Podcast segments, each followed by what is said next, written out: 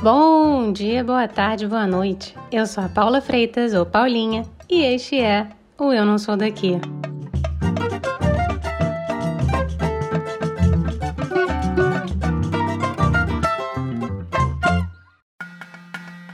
Caso você não tenha estado escondido numa caverna, tem suado enquanto escuta coisas do tipo inflação, alto custo de vida, problemas na cadeia de produção e distribuição e alto preço do petróleo na hora de abastecer os seus automóveis. Achou que eu estava falando da situação do Brasil? Não é uma particularidade do Brasil. São problemas mundiais. Essa galera aí do mercado, os Faria Limers, os formuladores de política e analistas, vem a demanda do petróleo crescendo e a oferta lutando para acompanhar o ritmo. Isso significa que o petróleo não vai parar de ter o seu preço crescendo mais e mais, tudo impulsionado pela demanda reprimida pós-Covid e as sanções europeias contra a Rússia. E o choque que a gente está vivendo não vai acabar esse ano. Foi mal por ser a mensageira do apocalipse, mas eu acho que vocês já estão sabendo dessa situação de calamidade. Com a alta do petróleo e gás e as sanções contra a Rússia, vários países que tinham saído da corrida de oferta têm voltado a colocar suas cartas na mesa. Um deles é a Tanzânia. Pois é, a Tanzânia. O país tem uma alta reserva de gás e pode se beneficiar dessa atual caça ao tesouro mundial. O geólogo Márcio Nauman passou 1 ano e meio vivendo em Dar es Salaam, onde foi a trabalho. Ele navegou a diversidade cultural de uma equipe de trabalho, conta com afeto e saudade sobre as amizades que fez e sobre a empatia que aprendeu por lá. Ele ainda fala da importância do continente africano para o mundo e é sobre a dificuldade de aprender o Swahili. E dou uma dica, tá? Antes de passar para o papo de hoje. Não façam como eu, galera. Não perguntem sobre pedras a um geólogo. O negócio deles é sobre rocha. Desculpa, Márcio, me perdoa. Seja muito bem-vindo, Márcio, ao nosso podcast Eu Não Sou Daqui. Oi, Paula, bom dia. Obrigado aí pela acolhida, pelo convite. Prazer te conhecer. Já ouvi falar de você em algumas situações aí, enfim. Temos amigos comuns, né? E, enfim, é um prazer estar aqui com você. Muito obrigado aí pelo convite. Prazer é todo nosso. Legal. Então, já que você ouviu falar de mim, eu também ouvi falar de você, mas vamos explicar aí para os seus ouvintes, para os nossos ouvintes, quem é Márcio por Márcio nesta vida, nesta longa jornada. É uma longa jornada, é verdade, né? Eu já estou para lá, já virei o cabo há algum tempo, né? Quem sou eu? É difícil falar de si próprio, mas eu sou um gaúcho do interior, né? Que um certo dia lá atrás, há muito tempo, decidiu que, enfim, eu quero algo que não seja por aqui, eu vou buscar um lugar para viver, enfim, e que, acima de tudo, eu seja feliz, né? E em cima disso é que eu pautei, assim, uma vida de estudo inicialmente, né, de formação, capacitação. E ainda jovem, adolescente, eu conheci o Rio de Janeiro, né, numa excursão de estudantes do interior do Rio Grande. Imagina isso, lá em 1973, eu cheguei no Rio de Janeiro, olhei para aquele mundo, caramba, essa cidade é linda demais, né? E vou morar aqui um dia. Aí logo depois, sei lá, acho que eu tinha uns 15 anos, 16 anos, aquela coisa, né, do adolescente, do jovem, o que é que eu vou fazer na vida? Meu Deus, cara, você é médico, você é engenheiro, você é o quê?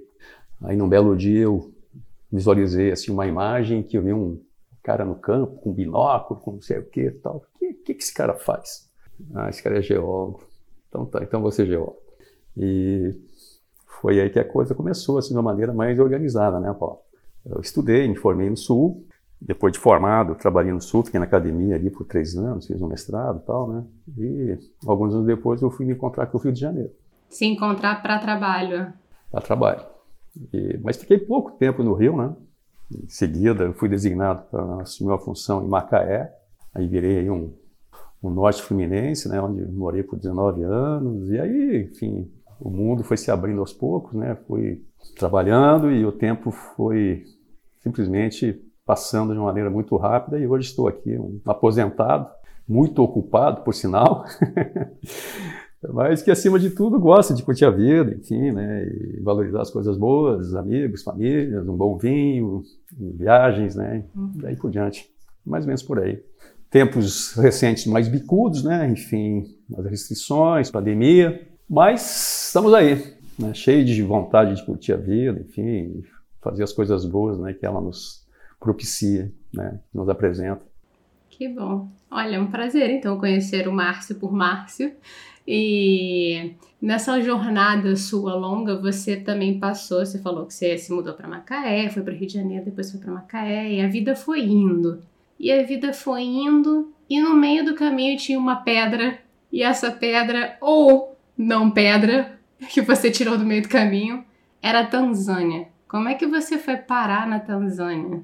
A Tanzânia surgiu na minha vida em 2014. Naquele momento eu já estava em Santos, né, depois de 9 anos trabalhando em Santos. E aí eu fui sondado, convidado para assumir uma posição na Tanzânia.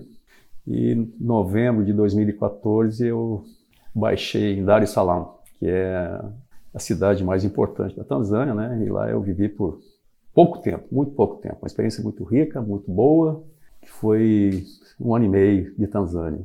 Então eu fui da Tanzânia um dia, né? Hoje eu estou de volta ao Brasil, depois já de algum tempo. E como é que foi esse processo aí? Por mais que tenha sido curto, é uma mudança bastante intensa, né?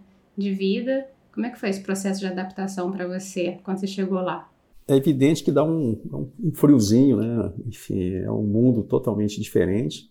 Mas, de alguma forma, eu me sentia preparado, sabe? Eu já tinha vivido fora do Brasil por 2 anos. Eu vivi uma experiência muito legal, muito rica também, na Bolívia, onde eu vivi, né, onde eu morei de 2004 a 2006, e que me deu uma experiência, me deu uma bagagem assim, muito legal, né, de como viver fora do Brasil. Muito embora a Bolívia seja muito parecida com o Brasil em vários aspectos, principalmente, né, a parte mais oriental da Bolívia, né, a região de Santa Cruz, onde eu morei. E tem mais um aspecto, né, além dessa bagagem prévia, dessa experiência anterior, né, trabalhando, né, para uma empresa que te dá condições, que te dá todo um respaldo, um suporte, né, em termos de capacitação, de preparo, de orientação jurídica, legal, cultural, social, enfim. Né. Eu conhecia também algumas pessoas, né, que viveram na Tanzânia, e que tinham assim uma impressão muito positiva, né, do país e da cidade em particular, que é Dar es Salaam. Então foi uma decisão muito fácil, muito simples, e eu fui, me senti assim, né, muito motivado, né, abracei a Tanzânia e fui assim com uma determinação muito, né, grande, no sentido de fazer o melhor do que eu poderia, né, oferecer, em função de uma oportunidade que eu achei muito legal. Muitos, digamos, desafios e, enfim, choques, né? Um povo diferente, cultura diferente, né? A questão do trabalho também, que era o projeto fundamental, ou seja, era a razão de eu estar na Tanzânia naquele momento, era desenvolver um projeto, né, de interesse da companhia. Enfim, eu fiquei na Tanzânia de novembro de 2014 até abril de 2016. Uma passagem muito rápida, enfim. E quais foram, você comentou aí que tiveram alguns choques que você teve de cultura a nível de trabalho ou foi a nível de vida? Quais foram alguns dos choques culturais que você viveu, assim, que você lembra? Na verdade, Paula, o brasileiro tem uma facilidade muito grande de adaptação, né? O Brasil é muito, digamos, diferente em suas várias regiões, enfim. Se você, eu como gaúcho, né, o Sul é um estado, é uma cultura, é uma situação tal que, se você comparar com a Bahia, por exemplo, né, é outro mundo. E quando eu cheguei em Dar es Salaam, na verdade, eu me senti em Salvador. Eu já conhecia Salvador. Existe uma analogia muito grande em termos de geografia, em termos de povo, em termos de hábitos, de cultura, de alimentação, né, entre os países da África e aqueles estados no Brasil onde nós temos uma influência, né, africana muito grande. E a Bahia era um lugar que eu conhecia, de certo modo, né, já estive por lá algumas vezes a trabalho, passeando. Então era uma analogia muito grande, assim, sabe? E tinha uma correlação intensa. E a adaptação não foi difícil. Por quê? Existe ainda hoje, na época, né, uma comunidade estrangeira muito grande, muito unida, um grupo latino, brasileiros, mexicanos, tinha paraguaios, argentinos, muito unido, um povo muito unido, muito integrado, e com outras etnias, tinha americano, tinha europeus da Alemanha, tinha irlandeses, asiáticos, coreanos, né? Filipinos, poucos, mas tinha também. Então, Filipinos. Processo, pessoal que sai, né, em busca de oportunidade de trabalho. Então, não foi uma adaptação difícil, foi muito fácil a questão social, a questão cultural, até porque aquilo que eu comentei anteriormente, né? Nós fomos e somos preparados, né? Tem empresas que cuidam muito bem disso, e a empresa para a qual eu trabalhei por 36 anos, ela tinha esse foco, ela se preocupava, ela se dedicava, ela sabia da importância de enviar um brasileiro para o exterior, né? Para cumprir uma missão tipo expatriado, né? Então, nós chegávamos lá com todo um respaldo, com toda uma estrutura. E tinha na equipe lá da empresa, na época, no escritório, um brasileiro, que acabou retornando depois. Então, não foi um processo, digamos, complicado. É evidente que a carga de trabalho era muito grande, né? Mas a atividade social também era muito intensa e muito legal. Tipo? Tipo Zanzibar, que é do lado. Uma ilha que pertence para a Tanzânia, praias maravilhosas, Oceano Índico. Tinha uma banda, um grupo que tinha uma banda, que tinha o líder da banda era brasileiro, tinha o baterista, trabalhava na embaixada, lá na Tanzânia. Tinha um guitarrista que era de Zanzibar, tinha um outro, o baixista era de Boston. Então era um grupo assim, nossa, não faltava agenda, não faltava oportunidade, assim. Faltava tempo a cumprir as agendas que se apresentavam. Enfim, foi uma fase muito interessante, com muito trabalho, né? A maior dificuldade que eu tive, assim, no início, foi de entender o modelo de negócio, né? Desenvolvido num país onde a burocracia, né? É diferente daquela que eu trabalhava aqui no Brasil, na época que eu também tive a oportunidade de conhecer da Bolívia, né? Na época que eu trabalhei lá. Então, esse foi um desafio muito grande, né? A questão legal, a questão tributária. Eu era o gerente do escritório lá na época, né? Título de diretor-presidente. Então, tinha toda uma carga, né? Uma responsabilidade muito grande, muitas reuniões, despachos com autoridades a nível de representante do Estado, tipo aquilo que a gente hoje, aqui no Brasil, a gente se refere a uma Receita Federal, enfim, autoridade marítima, representante do Ministério. Então, mudou um pouco o patamar, né, de responsabilidade que eu tinha, e isso demandou, assim, um esforço grande no início, né? E talvez a grande questão, Paula, que me ajudou muito no final, foi, no primeiro momento, logo, né, me inteirar e me entrosar com a equipe, e desenvolver junto com a equipe uma relação assim de confiança, sabe? Porque você sabe que a África, né, tem uma história difícil, né, de exploração, de colonialismo, né? A sociedade se sente explorada, coada, né? Enfim, por tudo que aconteceu ao longo de séculos, né? E eu, com esse semblante típico de brasileiro, né, descendente de alemães, a primeira, assim, curiosidade, esse cara é brasileiro? O brasileiro é tão diferente, né? O que esse alemão tá fazendo aí? Coisas do tipo, tal. Mentiram pra gente, trouxeram um alemão. Enganados, fomos enganados uma vez mais. O que é isso, cara? Um brasileiro com essa cara de alemão aí, meu Deus do céu, cara. Mas eu falava português, né? Então tava tudo bem. Enfim, mas as coisas foram acontecendo e foi uma experiência muito legal, do seu ponto de vista pessoal, profissional.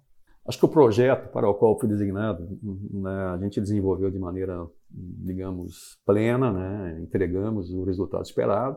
Algumas mudanças de escopo ao longo da execução, mas dentro, né, de um contexto, né, da época, onde na indústria de energia, de óleo e gás, enfim, né, tem muitas variáveis que dependem não só, né, da governança, da gestão, das questões legais, mas também das questões naturais, né, do potencial que a região te oferece, né? Você tocou num ponto aí quando você estava falando a questão de que você trabalhou muito com a confiança da equipe, né? E a sua equipe naquela época era a maior parte composta de pessoas de lá ou tinham muitos estrangeiros? Como é que você construiu isso no dia a dia? Quais eram coisas que você se dividia muito de você? Ou você tentava participar da cultura deles de alguma maneira? Como é que era isso no dia a dia, se você pudesse descrever? É interessante esse aspecto, né? Porque eu acho que o grande desafio de uma liderança, né, de um gestor, é exatamente você conseguir criar uma relação de confiança, né, de identidade, de compromisso com a equipe. Que uma equipe é tipo um time de futebol, né? Não tem técnico que faça milagre, né, se a equipe a qual ele está dirigindo, treinando, não se identificar, não se comprometer e fazer aquilo que está sendo trabalhado, enfim, treinado ou planejado. E a equipe, eu até mencionei anteriormente, tinha um brasileiro, né? Ele era o gerente da área financeira, né? E a equipe, com mais de 40 pessoas, era toda local, né? Com diferentes, né, origens, né? Tinha pessoal lá que tinha uma ascendência indiana, árabes, locais, né? Então, trabalhar isso foi muito interessante, né? E ao mesmo tempo em que trabalha essa questão cultural, né? De aproximação, de formação de uma equipe, né? De um time, efetivamente, né? Envolvido num foco, né? Num objetivo trabalhado, né? E que foi validado junto com a corporação, com a empresa. Tinha também a questão da formação, né? Ou seja, definição clara, né? De processos, de atribuições, de delegação. E isso acho que foi muito legal, porque as pessoas que têm essa questão, né? Um empregado, um funcionário, um colaborador, né? Que é um termo mais adequado nos dias de hoje, ele gosta de se sentir empoderado, né? Ele gosta de se sentir envolvido, ele gosta de se expressar, de manifestar o seu entendimento. Eu acho que isso é algo que, ao longo dos anos, eu consegui aprender, né, dentro da empresa para a qual eu trabalhei por muito tempo. E pela minha formação também, né, que a minha formação em geologia, né, você trabalha num ambiente, né, em projetos que envolvem riscos, né, e muita incerteza, né?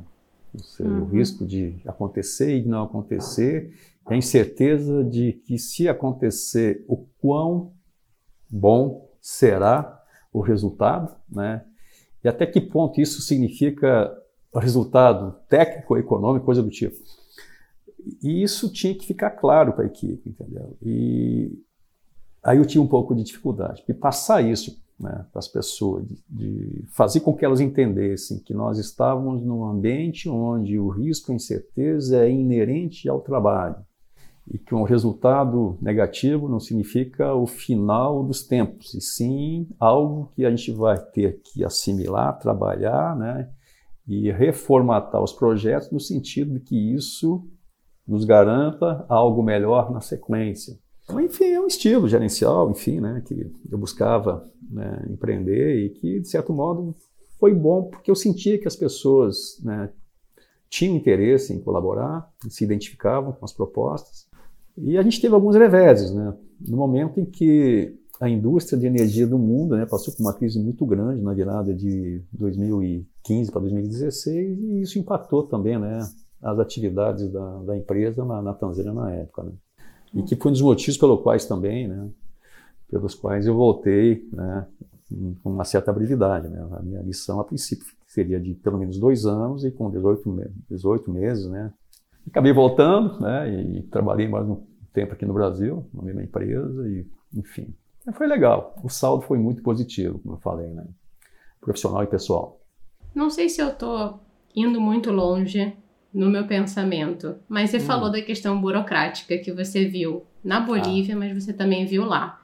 E você falou aí também da questão de gestão, que você teve que pensar um pouco, que não foi muito fácil envolver as pessoas no objetivo. Eu posso dizer que tem alguma correlação entre o fato de ser um país muito burocrático e a questão das pessoas, de certa maneira, não se envolverem muito com o objetivo? Se fosse uma coisa mais cartesiana, se fosse uma coisa mais certinha, hierárquica, faria mais sentido? Ou eles são mais... todo mundo tem que ajudar todo mundo? Essa é uma questão bem interessante, né, Paula? Porque a questão da burocracia, de fato, né, o modelo, né, econômico, político, adotado pela Tanzânia é de um socialismo ao estilo Mao, né? Lá, quando foi formalizada a República da Tanzânia, em 1964, em 65, se eu bem me lembro, foi moldado, né, o modelo de político, né, da Tanzânia em um regime socialista, né? Isso gera naturalmente uma burocracia do Estado que é muito grande, né? Um controle estatal muito grande. E de certo modo, talvez aí, né, o ponto que você estabeleceu, essa possível conexão, de fato, sim, eu acho que gera um estilo assim mais passivo, né, da estrutura funcional do Estado e das próprias empresas, porque elas interagem continuamente e uma coisa, né, interfere na outra. A burocracia, infelizmente, é um atrapalho, né, é um nó, é um gargalo enorme que a gente tem no Brasil também, né? O Estado muito presente, muitas vezes ajuda, mas em grande parte das vezes também atrapalha muito, né, a iniciativa privada. E isso acontecia lá, mas lá o controle era do Estado, né? Eu não tinha, o modelo é esse. Então isso demandou, de minha parte, um esforço maior, exatamente para entender o funcionamento, porque você, em alguns momentos, você despachava com o secretário de Estado, adjunto de ministro, comandante-chefe da Marinha, por conta de um projeto que envolvia atividade, né, no mar e tal, mas eles são muito acolhedores, são muito simpáticos e são muito vaidosos também. É impressionante, Paulo, como o povo da Tanzânia tem orgulho do país em que vive. É um negócio fantástico, é um país assim super integrado. Uhum. Até explorando um pouco mais a questão da história da Tanzânia. A Tanzânia é um país novo, recente, né? Foi colônia da Alemanha até Versalhes, 19, depois foi uma colônia inglesa, né? A parte continental até 61 e Zanzibar até 63. Em 64 foi criada a República, né, da Tanzânia, que é o misto de Tanganica com Zanzibar. E isso é fruto, assim, digamos, até onde eu conheci, entendi, né, lendo e conversando com as pessoas, de mais de 100 etnias com diferentes línguas. E é um país que hoje tem uma identidade que é algo, assim, muito lindo de se ver, sabe? Um orgulho do país, né? Uma bandeira, uma língua, que é o Swahili, né? Uma moeda, né? E impressionante isso, sabe? E é um país extremamente pacífico, seguro, né? Ao contrário da grande maioria dos países da África, a Tanzânia tem uma condição assim de segurança social muito grande para os locais e para os estrangeiros, até por conta da presença do Estado. A gente escuta muito, né, sobre guerras civis, né? Eu escutava-se no passado, hoje menos, né? Por exemplo, Moçambique, Angola, né? Infelizmente países que tiveram foram colônias de Portugal, né? Uhum. E de alguma maneira, eu acho que os alemães e os ingleses deixaram um legado na Tanzânia e a Namíbia, que é no lado oeste, né? Também tem um pouco disso, ou muito disso. São países extremamente estáveis, sob o ponto de vista político, sob o ponto de vista social, né? Não há embates, digamos, muito sérios entre as diferentes etnias, né, ou castas sociais. Eles convivem de uma maneira muito harmônica. Isso te dá muita segurança, né, Paulo? Te deixa muito tranquilo. Eu saí, eu acabei, depois de um certo tempo lá, eu tirei uma carta de motorista, até me incomodava, né? Ficar, às vezes, um final de semana inteiro em casa e ter lá à disposição um motorista que muitas vezes eu não chamava para trabalhar, não saía, ficava trabalhando, enfim, saía, andava, caminhava. E aí, chegou um momento, vamos diminuir essa burocracia, vamos enxugar a máquina, né? Aí eu fui lá, enfim, e propus. Foi uma situação até meio bizarra, meio estranha, né? Porque é uma burocracia do caramba, e lá vai eu, né? Me submeter uma avaliação, enfim, para tirar uma carta de motorista na Tanzânia. Foi um momento. E você fez em inglês o teste? Fiz. Era o que tinha, né? O inglês ou o Swahili. Podia escolher, o que você acha? Eu não sei, vai que você aprendeu o Swahili. Não, essa habilidade eu infelizmente não tenho. Eu conheço algumas pessoas que têm uma habilidade muito grande de língua, mas essa habilidade eu sou muito ruim, cara. Swahili é muito difícil, é um vocabulário, né, e muito diferente, enfim, né, tem uma origem, né, das línguas do Bantu e tem uma influência muito grande. Tem alguns até vocábulos, né, do português, do inglês. Mas, enfim, a gente fazia o que dava e vivia assim, intensamente. Foi um período muito legal. As minhas filhas foram me visitar também lá um período, as duas, a Júlia e Marla. A Júlia ficou 5 semanas, a Marla ficou 3 semanas comigo lá, eu acho. E eu acho que elas curtiram bastante porque, de fato, era algo assim diferente, mas muito legal. O aspecto de integração social, de desafio profissional para mim. E a gente ia muito para Zanzibar, né? Zanzibar é uma ilha que você pegava um monomotor em Dar es Salaam, em 20 minutos você baixava em Zanzibar. E Zanzibar é maravilhoso, é um paraíso, né? É uma ilha assim que tem praias lindas, né?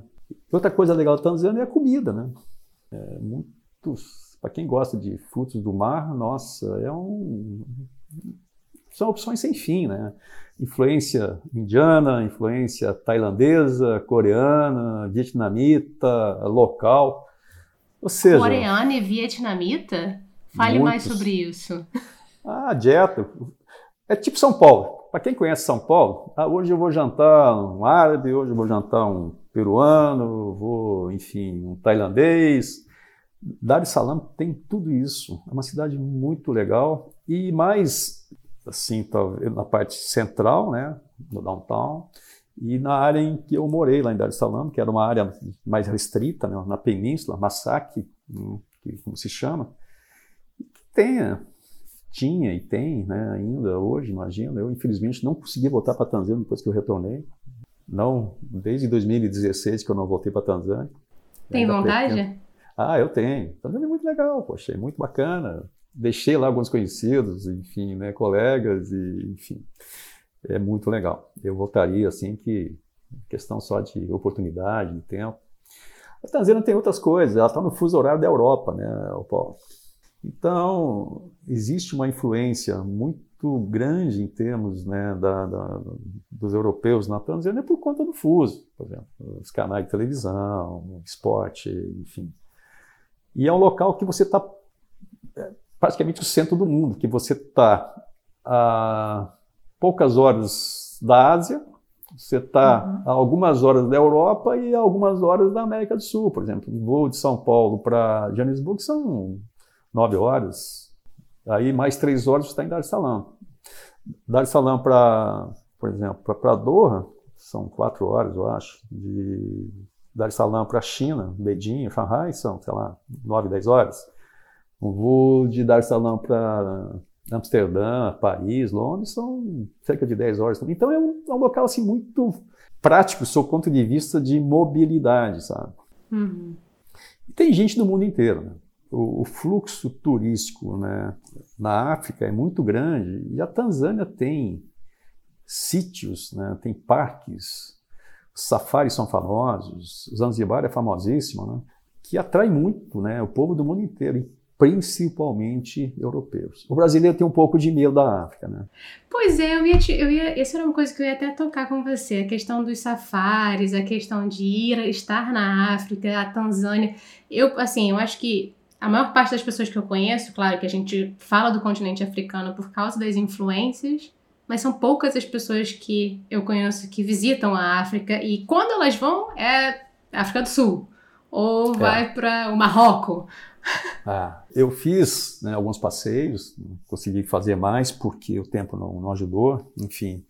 Eu não comentei anteriormente, mas algo que me ajudou também na minha opção, né, na decisão de ir para a Tanzânia. Eu já conhecia a África do Sul, já tinha... Eu, como geólogo, né, eu tive pela empresa a oportunidade de conhecer a África do Sul na sua parte, digamos, geológica, num projeto que a gente fez lá na época, breve, 2 semanas, mas te dá uma percepção, né, legal do país. E eu tive no Quênia também por 3 semanas, eu acho que foi em 2008 isso. O Quênia e a Tanzânia são muito parecidos, estão no leste da África, né, num contexto, digamos, socioeconômico, né, cultural, geológico muito parecido, então isso me ajudou muito. Por que que o brasileiro tem medo da África? É por desconhecimento. Você percebia, né, poucos brasileiros pela Tanzânia passeando, pouquíssimos. Agora, europeu de todos os países, o tempo inteiro, cheio. E tem muito europeu que vai para a Tanzânia e simplesmente não consegue voltar mais para a Europa. O cara se apaixona pela Tanzânia. Ele vai... É tipo um brasileiro que vai para Londres, que vai para Paris. Alguns vão para a Itália, né? Não voltam mais. O europeu... tem de tudo, né, Paulo? O europeu adora a África. A África é cercada de mistérios, né? De misticismo, de lendas, enfim. E isso, de certo modo, acho que atrai o europeu. Que ele gosta disso. É um mundo diferente. E aquele clima maravilhoso, ou seja... É um calor suportável perto do mar, não faz frio, chove pouco. Aliás, água é um dos grandes problemas da África, não só da Tanzânia. A Tanzânia é menos, né? Mas na medida que você desce para o sul da África, né? Para a África do Sul, principalmente, você tem sérios problemas de água, né? Porque chove pouco. É muito árido o clima, né? Então, a ambientação é muito fácil. E o brasileiro, acho que por desconhecimento, se ele vai para a África, vai para a África do Sul. Kruger. Daquele parque que eu não conheço, nada contra, enfim, né? Eu acho que é uma opção, nunca tive a oportunidade. Mas você tem safaris maravilhosos e muito seguros na Tanzânia. O Quênia era um pouquinho mais perigoso na época porque havia uma influência de grupos somalis, né? Não só na costa, ali em Mombasa, né, particularmente, mas também no interior, mas está mais calmo hoje. Então, eu não teria nenhuma, assim, digamos, nenhum receio de sugerir para quem quer que fosse, ó, quer conhecer a África, vai para a Tanzânia. Puxando um pouco, tem uma música, que acho que você não conhece, que não é do seu tempo, da banda, do Toto, a música se chama África. Não, nunca ouvi. Essa música é o seguinte, ela é a Tanzânia por excelência. Ela fala no Kilimanjaro, que é o maior, né, a montanha mais alta da África, que fica...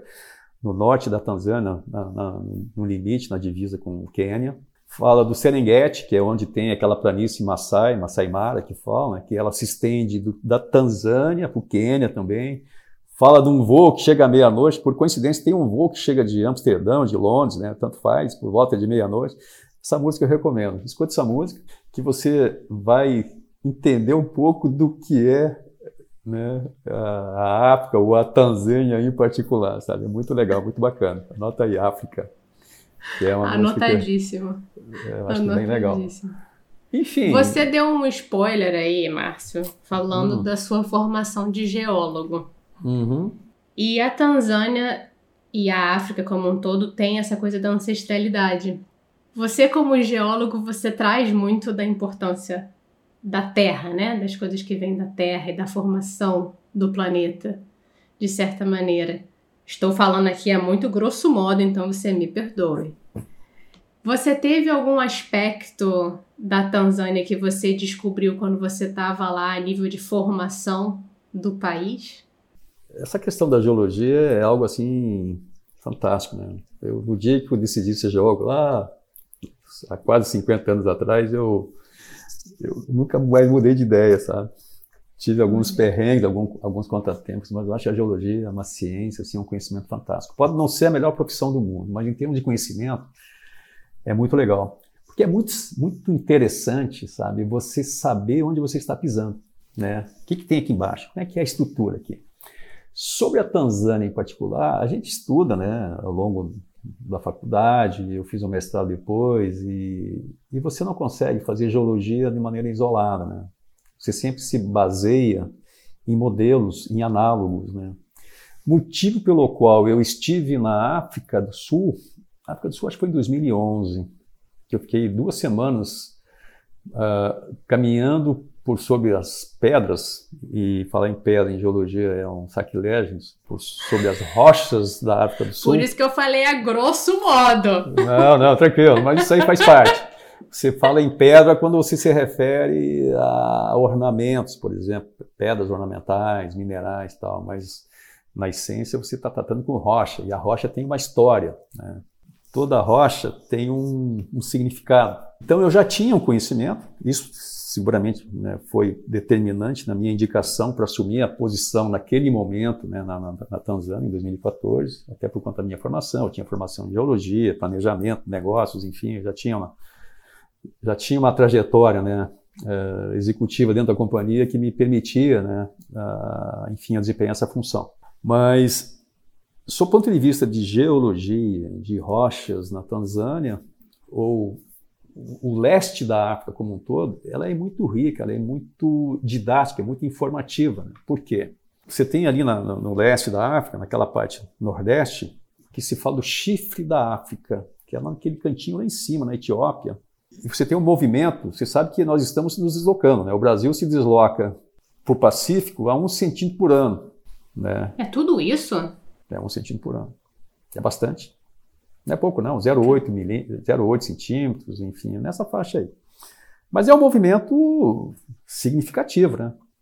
Nós estamos nos afastando dos irmãos africanos há cerca de 100, 110 milhões de anos. Quando eu fui para o Quênia, em 2008, foi quando nós aqui no Brasil estávamos começando a querer entender o que é o pré-sal, que todo mundo fala, né? E que tem, digamos, uma importância muito grande, né, para a economia, para o país, enfim. E o Quênia foi, naquela época, um dos locais que nós íamos, né, exatamente para estudar o que está na superfície, né, para elaborar, para formular modelos de profundidade, aquilo que nós temos hoje aqui no Brasil a 4, 5, 6 quilômetros, 7 quilômetros de profundidade.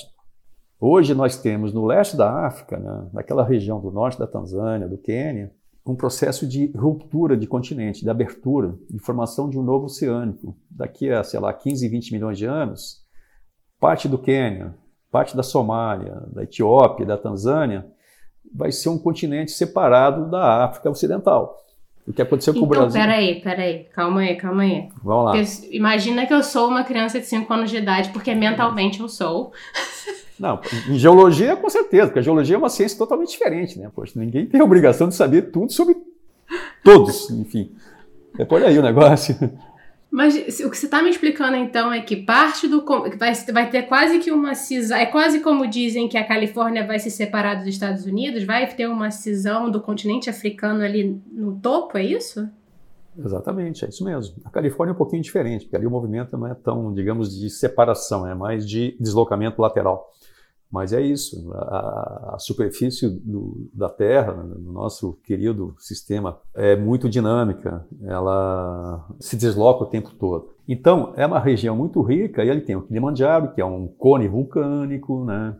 Nós temos um exemplo aí, falando em rochas, enfim, sobre informações, de um vulcão que é único no mundo, também na Tanzânia, que é o tal do Oldoinyo Lengai. É um vulcão, ele é ativo, ele simplesmente ele expele, né, lavas, rochas, cinzas vulcânicas que vêm de uma profundidade única, né, na Terra, pelo que se conhece até hoje, né? Uma profundidade muito grande. E é um tipo de rocha muito particular, muito específica, que só ocorre ali. Caramba.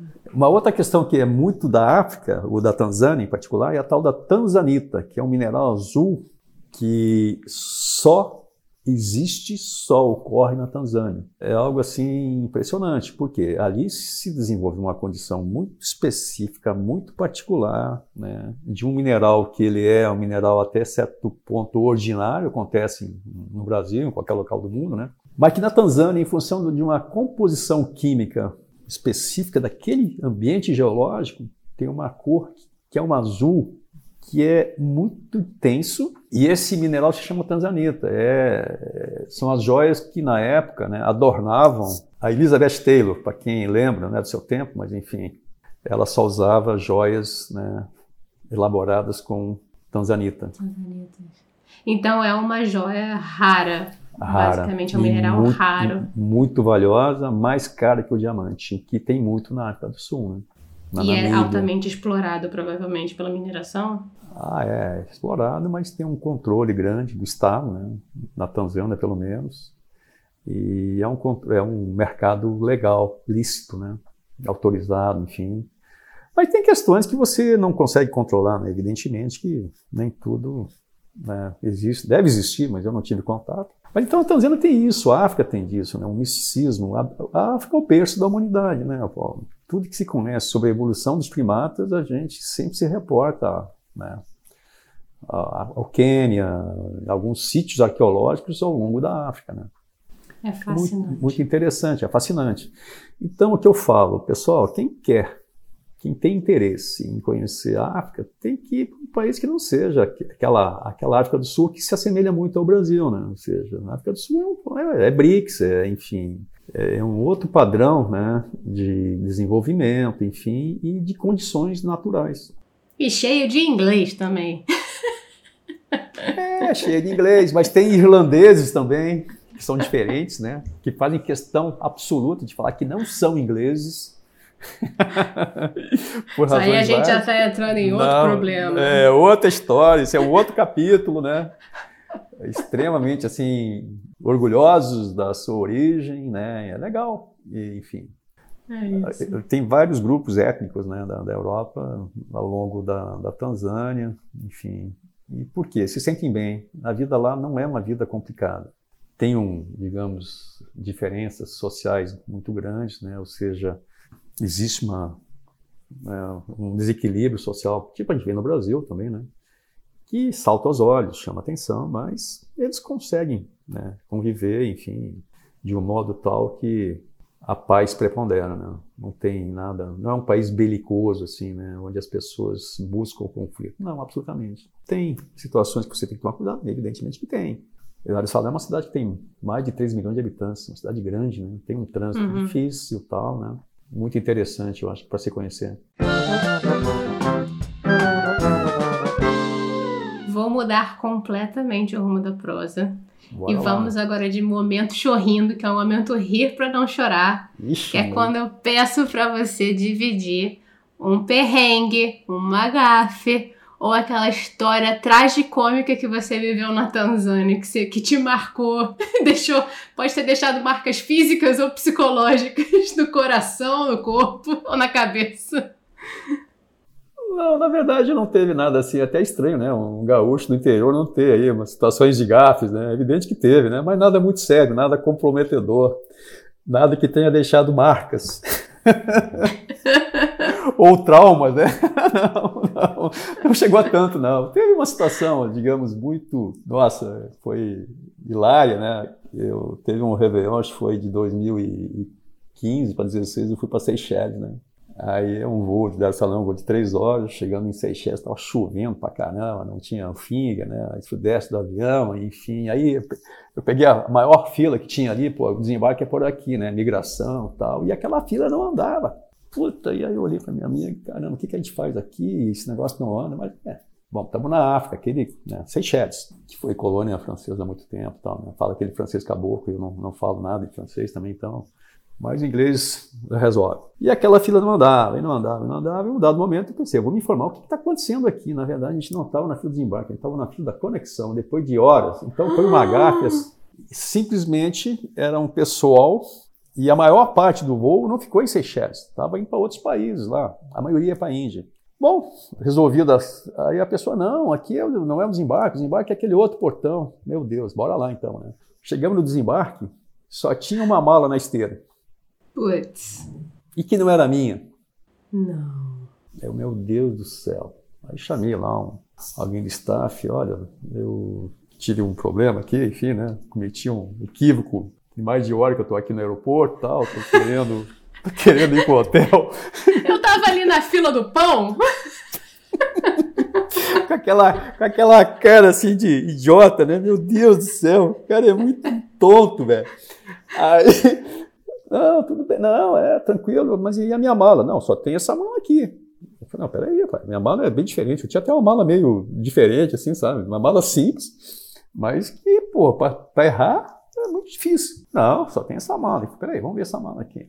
Passageiro, tal, tinha um telefone celular indicado, um e-mail, tal, um contato. Eu falei, olha, essa pessoa aqui, eu vou ligar para esse cara, eu liguei para esse sujeito. Falei, já era noite, boa noite, tal, babapá, como é que tá?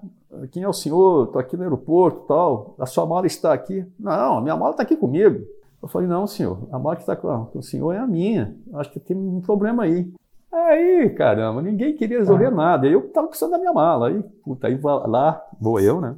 Falar com o staff, com a gerência que estava ali de plantão no aeroporto, para convencer o sujeito mesmo, ó, eu vou pegar a mala desse sujeito, que não é minha, e vou na pousada onde está, eu já falei com esse senhor aí e tal, e vou lá fazer a troca da mala. Pode? O cara no início resistiu, mas depois liberou. Mentira! Ele te deu a mala. Podia ter um corpo morto lá dentro, você levar a mala com o corpo morto. Levei a mala. Não vou abrir, né, cara? Aí cheguei lá na pousada que tava o tal do sujeito, família, enorme, um grupo grande pra caramba, uma festa, uma bebedeira, o pessoal já bebendo e eu lá no aeroporto dando uma de idiota, né? Então essa talvez tenha sido a maior gafe, o maior contratempo, né? E que no final deu tudo certo, peguei minha mala, tava lá, o cara não tinha aberto nada e tal, e aí eu fui lá pro hotel, enfim. Mas, cara, a ignorância atrapalha, né? Mas que sorte, porque o cara pegar a tua mala e você ficar com a única mala que era dele, realmente... Sorte, enfim, um pouco de... sorte, né? Eu acho que um pouco de auxílio das pessoas também, que o cara permitiu que eu saísse com a mala, que é o meu jogo, olha, eu preciso da minha mala, né? Enfim, o que vão fazer? E foi isso que aconteceu. Então foi uma situação e outras nada, assim, muito sério, Paula. Foram momentos, assim, né, que seguramente... Mas o que me marcou foi isso, né?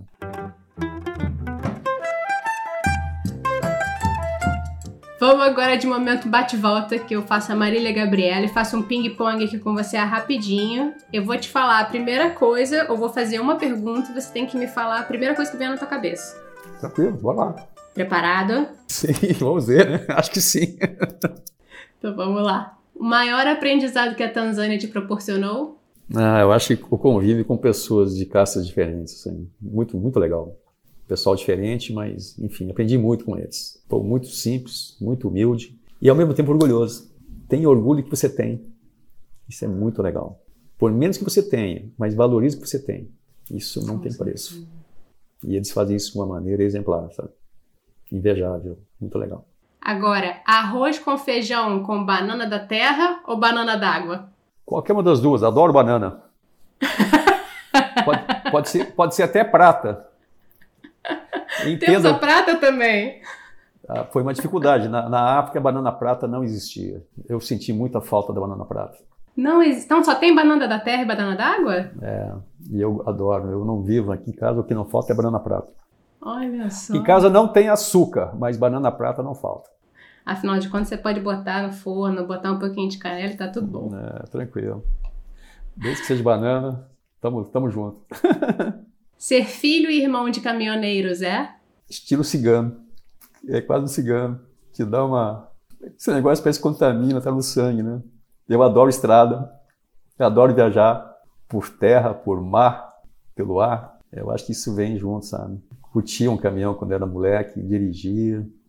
Acho legal, ando nas estradas por aí, vendo aquelas máquinas, assim, cheio de tecnologia hoje. Eu acho que, de certo modo, passei isso para as minhas filhas também, que gostam de uma estrada, gostam de um avião, de um aeroporto. Meu Deus do céu!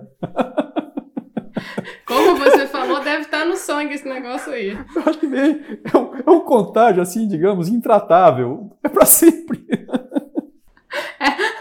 Tá pior que qualquer vírus isso aí. Não, é um vírus que não tem vacina. Não tem tratamento. Vírus bom, vírus bom. Como tudo na vida, né? Tem um lado bom e às vezes pode até trabalhar um pouco, mas acho que o saldo é positivo. Então, ser filho de caminhoneiro foi assim, algo que me abriu, assim, até as portas para o mundo, acho, né? Que eu tinha essa coisa de sair, viajar, adorava. E até hoje gosto disso, né? Agora, uma vida vendo o Grêmio ganhar todo final de semana ou uma vida vendo o Grêmio ganhar os maiores campeonatos do mundo? A segunda, né, poxa. E tem alguns, digamos, adversários de alto nível que, então, a vitória tem um sabor mais especial ainda, né? Agora, uma etiqueta social ou um traço importante cultural que quem vai à Tanzânia tem que saber? Eu acho que a empatia, sabe? Você tem que olhar para o outro lado e entender exatamente qual é a condição desse povo, para ter uma atitude mais respeitosa, mais gentil, mais cortês. Então, acho que é uma etiqueta, né? É um modo, né, de se posicionar, de se postar junto, né, as pessoas, que é muito importante. A Tanzânia, eu acho que demanda isso, sabe? E as pessoas gostam disso. Se identificar com a cultura local, falar um ou outro vocábulo do Swahili, que é muito difícil, mas falar aí um muito obrigado em Swahili, uma saudação em Swahili, isso deixa eles, assim, bastante envaidecidos também, sabe? E reconhecidos que você se identifica com eles, que você respeita eles. Isso é muito legal. falar uma Baia Suboi, falar uma Sankissana, chegar a Kaka. Kaka é amigo, então, né? Em Swahili. Kaka é amigo? Kaka é amigo. Enfim, é muito legal isso. Eles gostam, né? Tem muito do árabe, né? Um caribo, bem-vindo. Receber alguém, caribo e tal. Para quem é de lá, isso tem um valor muito grande. Então, eu acho que isso é uma etiqueta, um procedimento que é bastante importante, né? Para terminar o nosso bate-volta, viver em Macaé ou um cantinho no Rio Grande do Sul? Os dois. Pode? Que malandragem essa! O Rio te ensina isso, né? Embora sendo um gaúcho no interior, caipirão, eu acho que essas mudanças, Búzios, Macaé, São Paulo, adoro São Paulo. Então, fazer escolhas é muito difícil. E muitas vezes, porque você faz uma escolha, você automaticamente abre mão de outras opções, né? E eu prefiro ser esse filho de caminhoneiro, assim, cigano, né? Não maluco beleza, mas enfim, que tem essa possibilidade de se deslocar, de viver aqui, viver ali, fazer amigos lá e cá, que eu acho que isso é muito legal, sabe? E você tá integrado com o mundo, né? Vamos fechar agora com chave de ouro, então. E vamos de modo avião, que é quando eu peço aí para você deixar dicas, que pode ser de livro, de música, de filme, de série. Pode ser da Tanzânia, pode não ser da Tanzânia, pode ser o que você tiver lido e escutado recentemente. Tá valendo. Eu acho que viajar é muito legal. Conhecer o mundo é muito. Conhecer gente, culturas, pessoas, né? Eu, durante a pandemia, eu não li muito, porque eu trabalhava muito na época, mas quando eu tinha... E para quem trabalha muito tempo na tela, com textos, com espaço, enfim, a leitura às vezes é meio cansativa. Eu fui muito para a televisão e vi algumas séries, né? Principalmente de história, eu gosto muito de história. E uma série que eu assisti, assim, que eu recomendo fortemente, é da Guerra do Vietnã. É uma lição de vida. Olha, e é uma série que se chama Guerra do Vietnã? É, Netflix. Foi, assim, algo que me deu uma visão, assim, que eu conheço pouco da Ásia, né? Mas entender... E aí tem muito de história, de política, de colonialismo francês, americano, um povo, né, que defende seu espaço, né, com muita determinação. Nossa, eu falei naquela música do Toto, África, né, muito legal. Eu acho que os anos 60, 70, 80, a gente tem muita produção. Freddie Mercury nasceu em Zanzibar, para quem não sabe. Tanzânia. É verdade, é verdade. Freddie Mercury, assim, eu acho que a voz mais, sei lá, proeminente que eu ouvi ao longo dos meus anos, né? Nunca, não conheço, assim, eu acho que é um artista, é um cantor fabuloso. Nasceu em Zanzibar e hoje tem um museu lá, mais um motivo para você conhecer a Tanzânia em Zanzibar. E eu assisti recentemente aí o Tom Cruise, aí o Top Gun. O Maverick. Fantástico, né? Uma mentirada do caramba, mas é muito legal de assistir aquilo, cara. Um livro que me ensinou muito, que eu li quando eu acho que eu não esqueço, um adolescente, Papillon. É um preso numa ilha do Caribe que, né, elaborou um plano de fuga e que o cara estudou as condições de maré, de onda, de corrente e... Na terceira tentativa, ele conseguiu, né, sair daquela prisão. Enfim. Que barato. Fiquei curiosa agora para ler esse livro aí. É muito legal. Acho que tem um filme também. O filme eu não lembro. Mas eu li bem do livro, né? Então tem muita coisa legal. Acho que a pessoa tem que desenvolver, buscar aquilo que lhe faça bem, que lhe faça feliz, né? Porque... Tem tanta oportunidade, tem tanta informação e desinformação também, né, Paulo? Uhum. E aproveitar a vida, aproveitar o momento, porque a vida é um flash, né? Tá eu aqui hoje pra lá dos 60 e achando que, enfim, tem muito a fazer ainda. Isso que é o bom da vida, né? Muita coisa para fazer ainda. Aí que tá aposentado, não para de trabalhar, continua trabalhando o tempo todo. Sou um aposentado hiperocupado.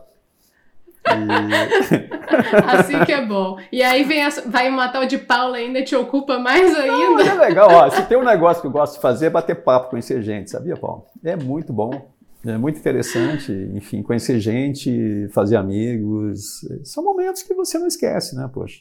Márcio, te agradeço muito pelo papo, por falar aqui sobre a Tanzânia, sobre a sua experiência, dividir um pouquinho de você também.